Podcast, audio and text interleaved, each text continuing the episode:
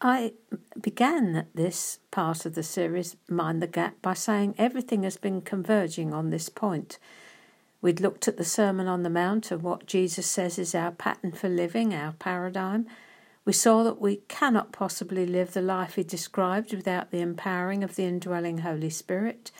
We discovered we had some basic misunderstandings which we looked at last time, setting ourselves the right way up. And now we were going to look at the normal Christian life as envisaged by Jesus, the glory of the cross, living in resurrection life, and our experience of God. I finished yesterday's message with this phrase, the life of abiding in the vine. The reason being that we are no longer growing from the old stock, the old vine of our Adamic nature, but we're living in vital union with the true vine now we no longer occupy one territory but two, so we live in two realities and fight on two fronts.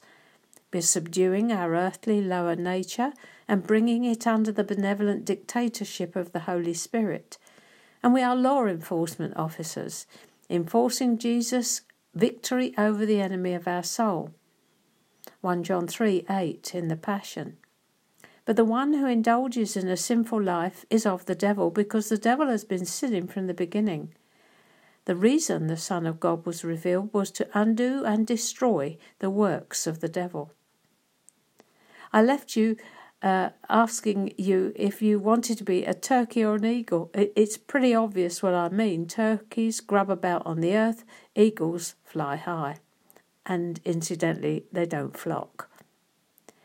At the start of the session, I suggested that maybe you'd have some decisions to make decisions that determine your destiny, attitudes to change that will determine your altitude, whether you want to be a turkey or an eagle.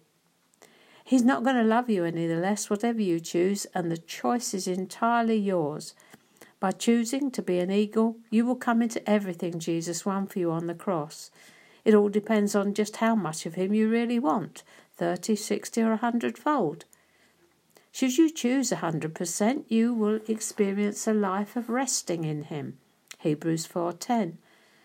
As we enter into God's faith rest life, we cease from our own works, just as God celebrates His finished works and rests in them.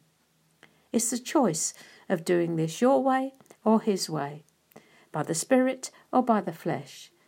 Neither way is without difficulty and sometimes pain, and there are no short cuts.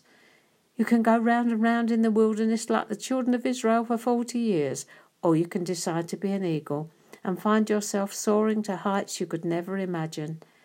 It's not much of a choice, I know, but it's yours for the taking. If you decide to be an eagle, life begins to have certain disciplines applied. You'll find you need to set aside quality time to be with the Father when you probably prefer to be doing something else. Your friends and your family may begin to think you've developed another head, and in a way, you have a spiritual one. You are now under new management, his name is Jesus.